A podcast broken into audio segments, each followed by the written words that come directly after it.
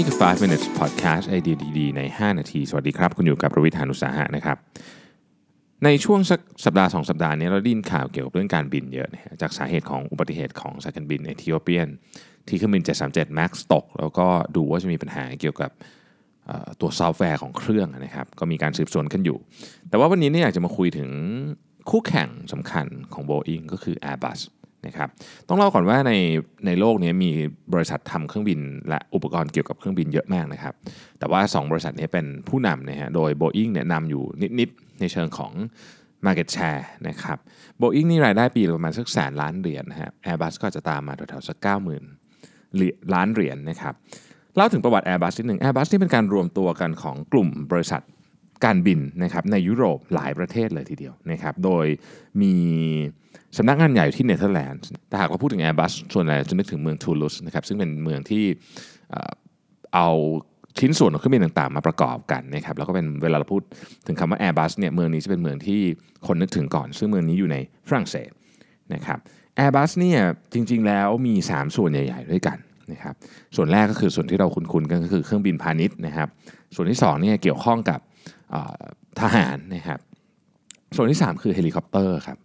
เฮลิคอปเตอร์นี่ Airbus เป็นอันดับหนึ่งของโลกเลยนะฮะปัจจุบันนี้นะครับซึ่งในส่วนของเฮลิคอปเตอร์เนี่ยเดี๋ยวเดี๋ยวจะเล่าให้ฟังต่อมันมีเรื่องน่าสนใจมากเกี่ยวกับเคสของเฮลิคอปเตอร์ของ Airbus แต่ว่าวันนี้เรามาดูเรื่องของอตัวเครื่องบินพาณิชย์ก่อนนะครับ Airbus เนี่ยเป็นบริษัทที่รวมมาจากหลายๆหลายหลายๆกลุ่มการบินอย่างที่บอกนะครับแล้วก็ ผลิตเครื่องบินออกมาหลากหลายรุ่นนะครับ โดยส่วนใหญ่แล้วเนี่ยเครื่องบินของ Airbus เองก็จะมีเขาเรียกว่า head to head กับ Boeing แทบทุกรุ่นนะครับ นอกจาก Airbus A380 ซึ่งเป็นเครื่องบินที่ใหญ่ที่สุดในโลกในตอนนี้นะครับเอ่อ Boeing ไม่ไม่ได้ทำเครื่องบินใหญ่ตามมาแข่งแล้วกันเนอะเครื่องบินใหญ่สุดของ Boeing คือ 747 นะครับแล้วก็ตอนหลังๆก็น้อยลงไปล้ว747 ก็ก็แทบจะไม่มีออเดอร์แล้วนะครับ A380 เองก็ เพิ่งประกาศว่าจะเลิกผลิตไป เพราะว่าเครื่องบินมันใหญ่เกินไป มันมันไม่เรียกว่าอะไรอะ inefficient ในในการบินนะฮะก็ตอนนี้เครื่องบินที่เรานิยมใช้ในการบินระยะไกลนะครับ เช่นเอเชียไปยุโรปหรืออะไรเงี้ยเป็นเครื่องบินแบบลองเป็น two engine น่ะนะครับก็คือตระกูล 787 กับตระกูล A350 นะครับซึ่งไม่ได้เป็นเครื่องบินใหญ่ขนาด A380 อีกแล้วนะครับเพราะฉะนั้นเอ่อ A380 ก็จะเป็นน่าจะเป็นเครื่องบิน super jumbo รุ่นสุดท้ายนะฮะที่เราเห็นต่อจากนี้เครื่องบินที่บินระยะไกลก็จะก็จะเป็นเครื่องบินที่ body แคบลงนะครับมี 2 เครื่องยนต์นะฮะแต่ว่าบินได้ไกลแล้วก็ประหยัดพลังงานมากขึ้นนะฮะนั่นคือเทรนด์เนาะพูดถึง Airbus นะครับผม Airbus เองเนี่ยระบบการเรียกชื่อนิดนึงแล้วกันเนาะ ของ Airbus น่าสนใจดีนะครับเผื่อเวลาเราเห็นเราจะได้ไม่งงนะฮะ Airbus เนี่ยระบบของการเรียกชื่อของ Airbus เนี่ยจะจะเป็นรุ่นนะฮะก็คือขึ้นต้นด้วยตัว A แล้วก็มีเลข 3 ตัวตามนะครับ เช่น A 3 0 0นะครับ A 3 1 0 A 3 2 0นะฮะ A 3 4 0 3 5 0 3 8 0แล้วก็ว่ากันไปนะครับ เวลาเราพูดถึงเราบอกว่า Airbus Airbus A 3 2 0ขีด231 มันหมายถึงอะไรนะครับ มันเป็นโค้ดที่บอกว่าตัวเลขนี้เนี่ยนะครับคือตัวเลข 1 เริ่มต้นจากซีรีส์อะไรก่อน เพราะว่า Airbus A 3 2 0 ก็มีหลายซีรีส์นะฮะถ้าเขียนว่า Airbus A 3 2 0 แล้วเลขตัวหลัง 3 ตัวคือ 231เนี่ยเลขที่ 1 คือซีรีส์ของ Airbus ลำนั้นคือในกรณีนี้เลข 2 มาจากซีรีส์200นะฮะเลขตัวต่อไปเลข3เนี่ย คือบอกบ่งบอกว่าเครื่องยนต์มาจากบริษัทอะไร กรณีนี้เลข 3 คือเครื่องยนต์ของ IAE International Aero Engines นะครับ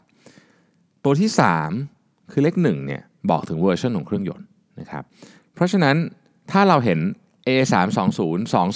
231 รหัสนี้นะครับก็คือ Airbus A320